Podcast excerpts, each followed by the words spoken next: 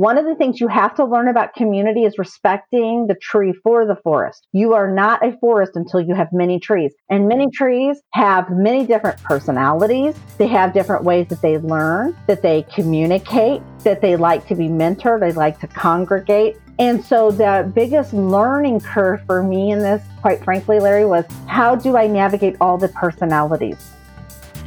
Welcome to the Mitlin Money Mindset Show.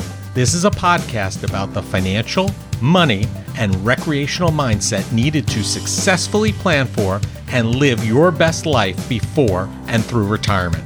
Let's dive into today's show. The opinions voiced in the Mitlin Money Mindset Show with Lawrence Sprung are for general information only and are not intended to provide specific advice or recommendations for any individual. Past performance is no guarantee of future results. All indices are unmanaged and may not be invested into directly. Investing involves risk, including possible loss of principal. No strategy ensures success or protects against loss. To determine what may be appropriate for you, consult with your attorney, accountant, financial, or tax advisor prior to investing. Investment advisory services offered through CWM LLC, an SEC registered investment advisor. Guests on the Mitlin Money Mindset Show are not affiliated with CWM LLC. Hello, everybody. I'm Larry Sprung, your host for the Mitlin Money Mindset Show and founder and wealth advisor of Mitlin Financial. Today's guest, Cheryl Hickerson, is the founder of Females in Finance, a private online membership organization dedicated to fostering the recruitment, training, and advancement of women in a financial service or financial technology role. Females in Finance's membership has grown to more than 3,000 and continues to increase rapidly. Cheryl has dedicated her professional life to promoting better networking and diversity initiatives within her community. I am proud to be a member of Females in Finance as a male ally, and I am a huge supporter of Cheryl and her efforts.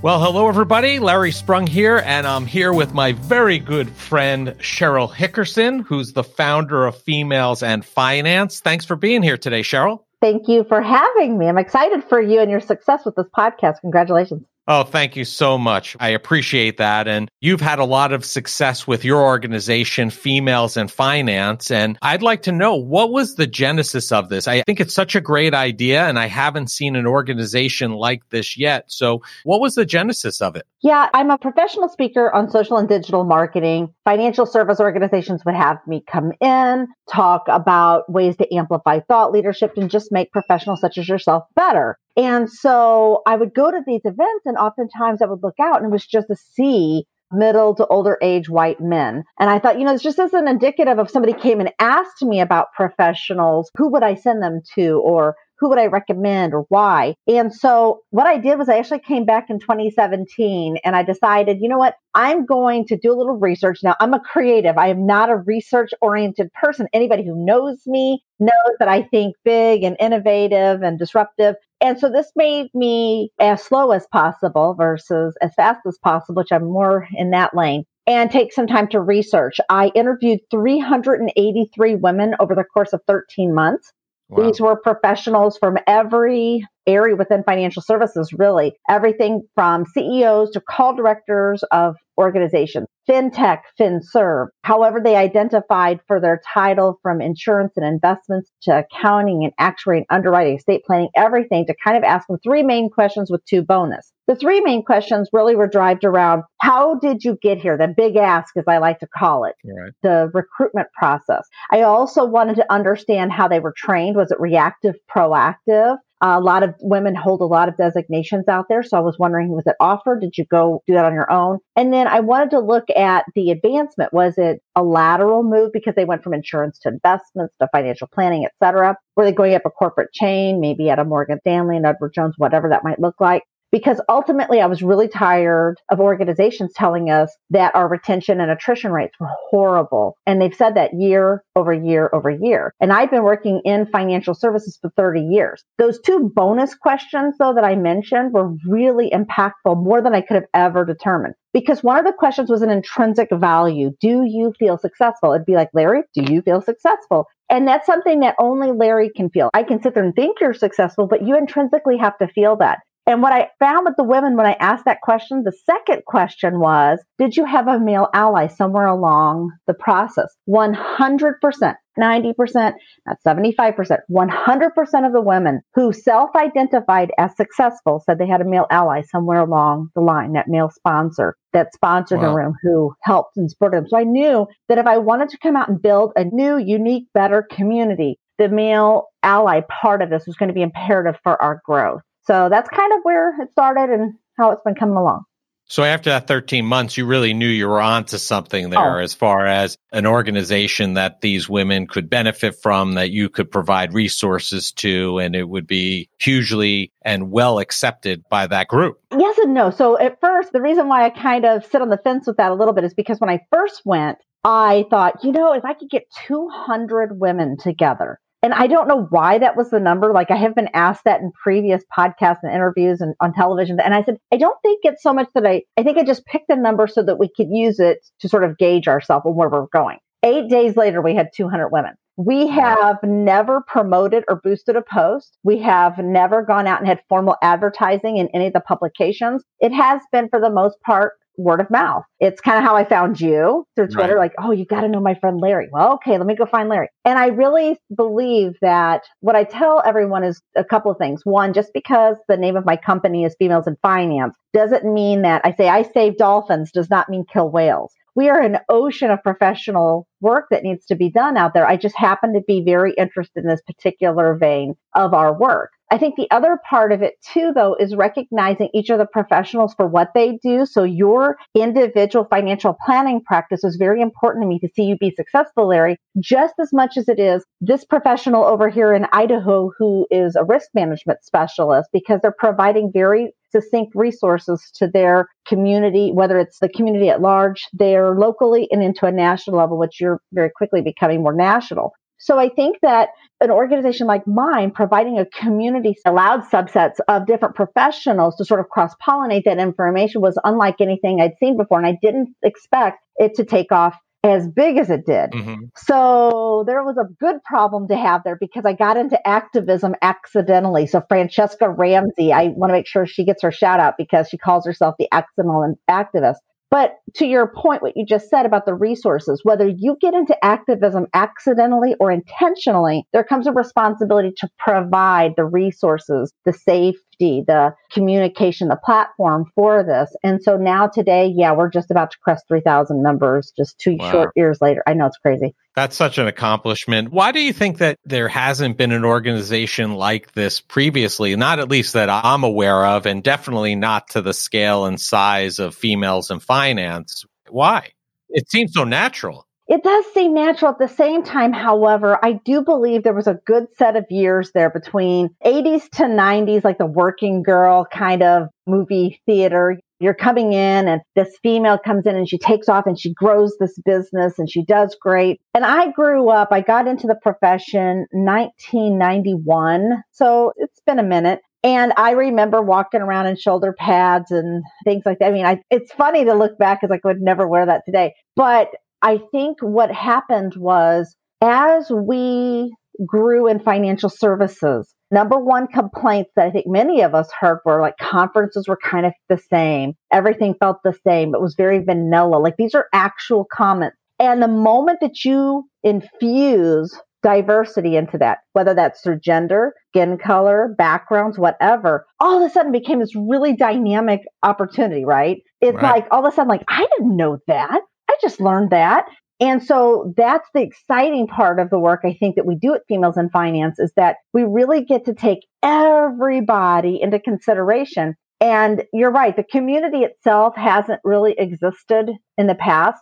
I think because I am pretty much hierarchically a flat organization like between you and me is is us i mean this is right. people can pretty much reach out to me and that's traditionally what has happened in the past is these organizations have built these membership organizations with all of these laddering like a local then a state and then a this and that. it's just too much stuff get rid of all the fluff get down to the business and then you can still be about a heart driven business while making money and that right. to me was very critical in this is how do we make professionals have really good resources, really good communication, but oh, by the way, we're not doing this pro bono. Let's make some money too. Mm-hmm. So it's different, but it's evolved over the years because it didn't start off 100% like this. Yeah, I mean, you took a lot of the bureaucracy out of a lot of what similar organizations have done and are doing in similar veins. And I think you bring up a great point about bringing in people from the outside that aren't normally involved in these conversations. It really changes the conversation, the tone, the dynamic of those events those conferences and those workshops and those Zoom meetings that we're all on and having those outside point of views are so helpful. And bringing that back to what you said earlier about the Male Ally Network, which is a component of females yeah. in finance. Interesting. I didn't know this point before when you were saying you were doing these questions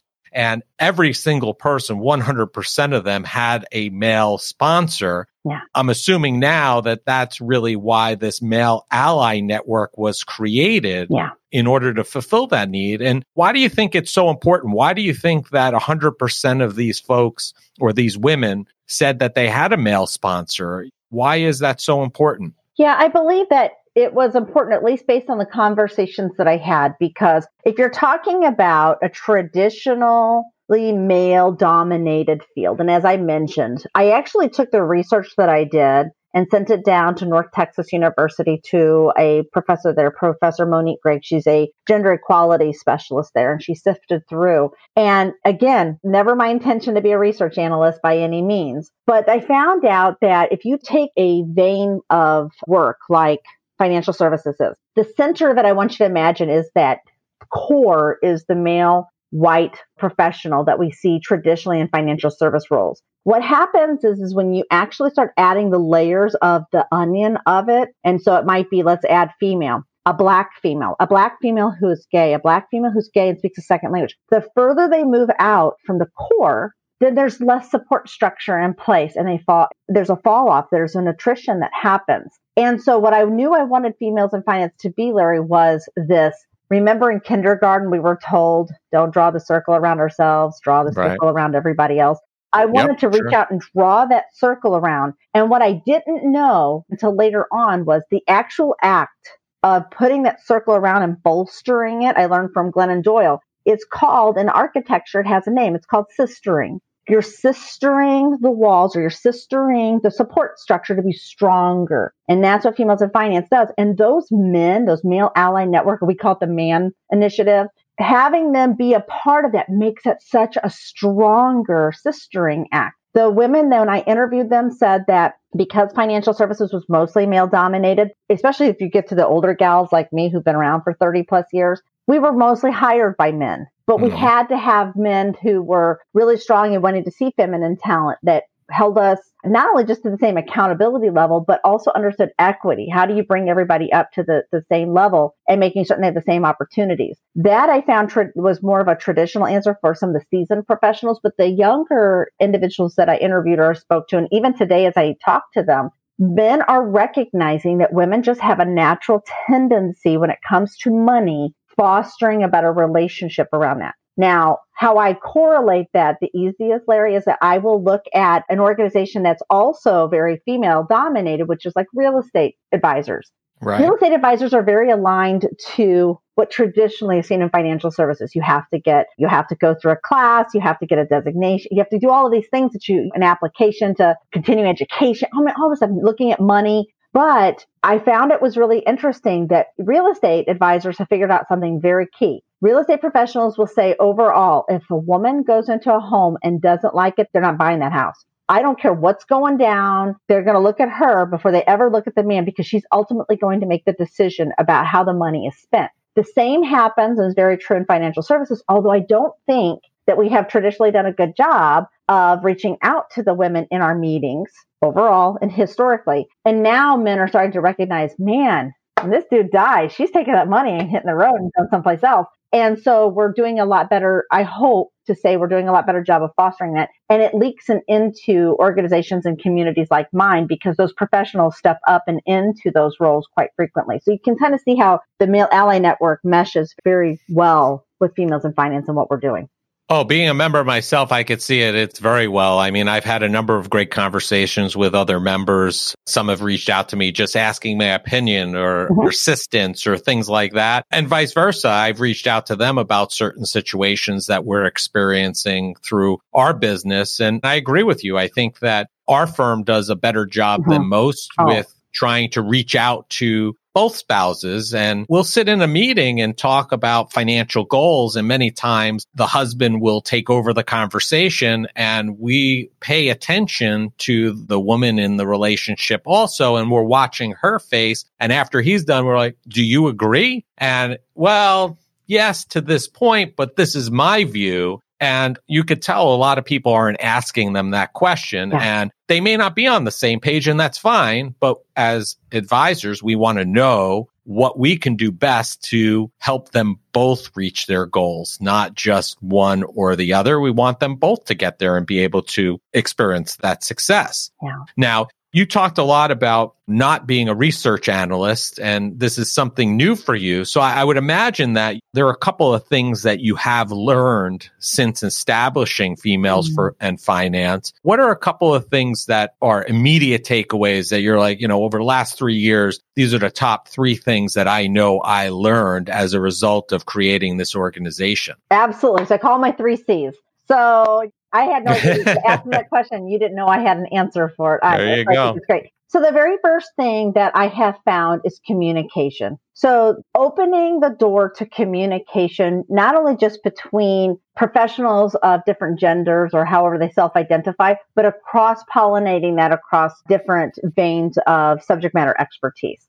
I know there's a lot of female centric firms or female centric organizations out there that they will come in. I think that LPL has an amazing one. I think that Raymond James has an amazing one. I think Securities America, I think Bank of America, they have these, but you're only going to be as good as the professionals that are within that. And nothing, nothing could have prepared us for pandemic. I don't care how great of a forecaster you are. There's no way we could have. And during that pandemic, quite honestly, what I saw was the communication from our bankers that s- stepped up and into the role to say, let me show you where to get your PPP money when that became an issue. Let me show you how to apply for a forbearance on a home without it wrecking your credit or doing it right. How do we restructure debt so that we don't have credit card debts? I mean, you keep that other income coming in, that discretionary income coming in so they can do investments and insurance and the things that they need to be doing, especially in a time like this.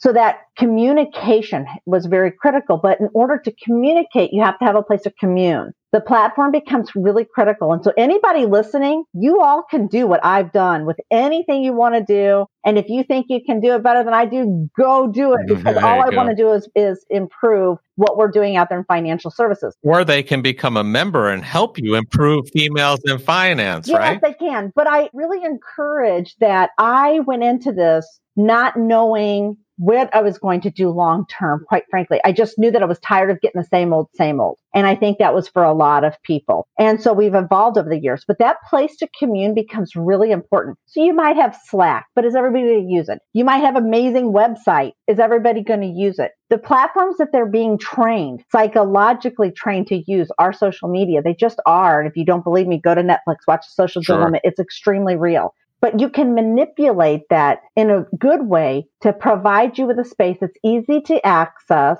easy to navigate, easy to communicate on, and allows you as the organizer of it, you will, to be able to sit back and see like this breadth of, okay, here's the professionals we have. Here's the conversations that's going on. So the communication and the place to commune, because then it's the last one is community. One of the things you have to learn about community is respecting the tree for the forest. You are not a forest until you have many trees and many right. trees have many different personalities. They have different ways that they learn, that they communicate, that they like to be mentored, they like to congregate. And so the biggest learning curve for me in this, quite frankly, Larry, was how do I navigate all the personalities? And it is kind of true that depending on where the lay of the land is, I love my New Yorkers. You're very like, this is what I want. it's mm-hmm. to the point. And then you get to the Midwest like me and we got to have a little small talk first. And then it's like, this is what we want. So navigating all of that has been the, the biggest learning piece. And I'm going to be honest with you too.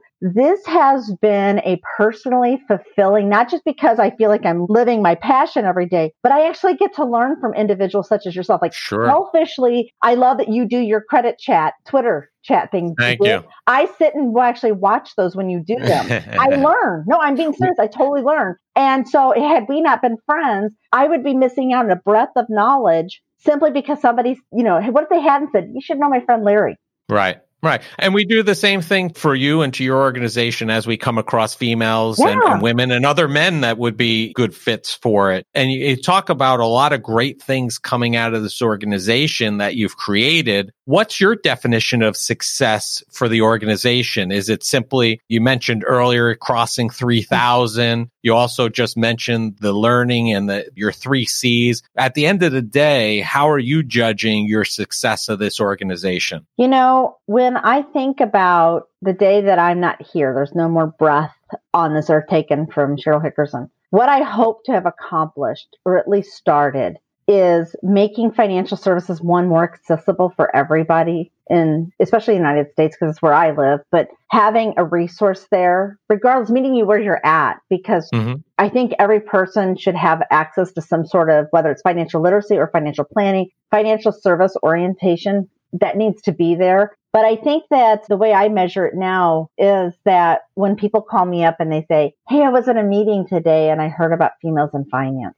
I do very little actual talking about what I do in that community. I'm blessed to run it. I'm blessed to lead it, but I actually have more fun talking about individuals such as yourself. And when you started your podcast on October 14th, and it was your birthday and doing, I mean, I know things about you, Larry. Sure. That to me is how I measure it. I measure it in where did females in finance, that conversation come up? Because if they're talking about that, then I know that they're hitting my big ones, which were talking about female centric thought leadership, diversity, equity, inclusion, which are big ones, the LGBTQ plus Latinx. These are things that are really warmly discussed in our community and we're embracing it and we're helping one another. And I'm really hopeful that an organization like mine really gets that ripple in the pond bigger and bigger so that we know we can actually change financial services and make it better. Sure. I think you're on your way. I don't think you grow from where you were at basically zero to over 3000 without people talking about it and having an impact on the community of financial services, Cheryl. I just don't think you do. I think your growth would be a lot slower and steady if it wasn't becoming such a conversation piece within the community. So kudos to you. And I think you're doing a great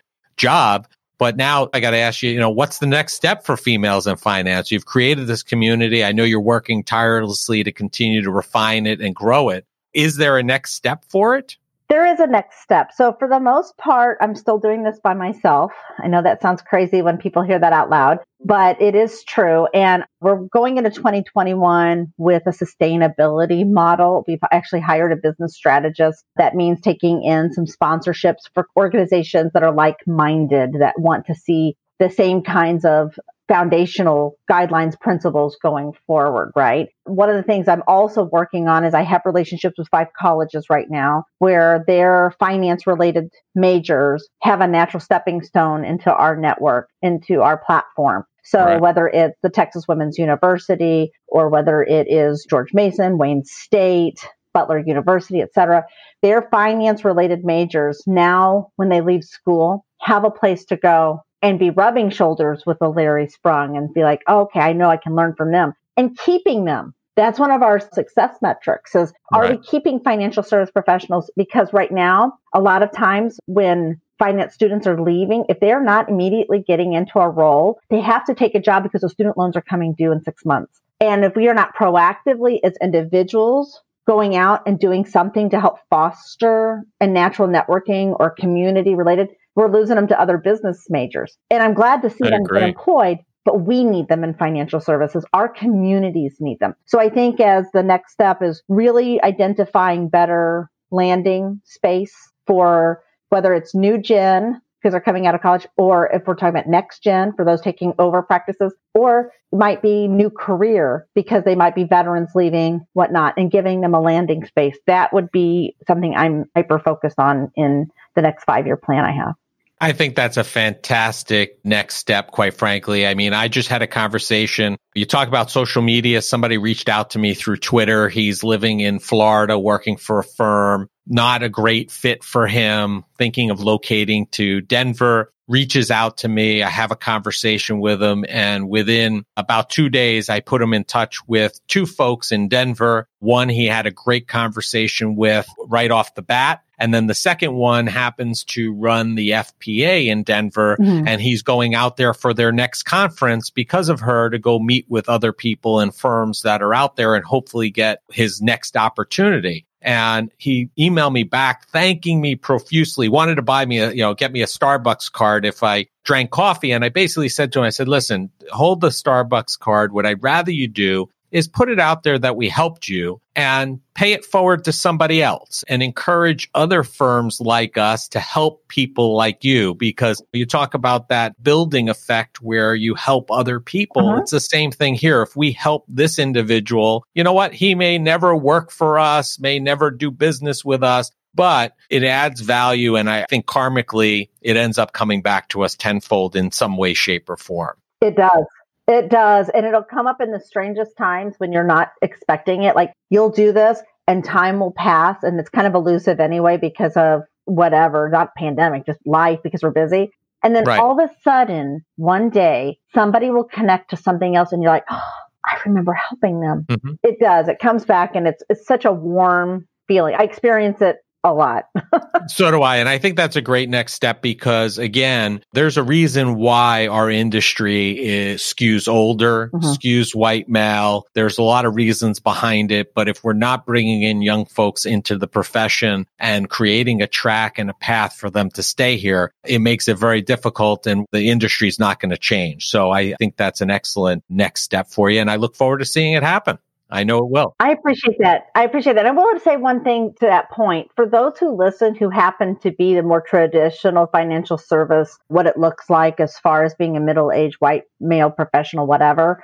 One of the things that I encourage is it's easy for us to say to individuals, Oh, you should be meeting with people who don't look like you and you should be changing up your book of business. And yet we're asking professionals who aren't even armed whether they're supposed to say black or African American. We're not giving them the resources of dialogue, of conversation, of connection. That is what females in finance does. And I love nothing more when those professionals reach out to me and they say, I'm almost an all male firm. I want to change. I want to do better. I want to be different. How do I do that? I can work with that all day, Larry. I sure. can all day long, I can work with that. And that's what we are looking for. So I encourage those, even if you don't have diversity represented in your office, it doesn't mean you're not diverse friendly. We just need to help you out whether it's reaching out to Larry, talking to me, whoever, there are the right people to do that work with. I agree with you. That's the only way things are go- going to change if we start to or try to change it on our own. Amen. And Cheryl, you know, this is the Mitlin money mindset. So we end every show with the same question. We want to know what you did today that brought you joy and put you in the right mindset for success. So, as busy as I am, one of the things that I had to do for myself was schedule self care.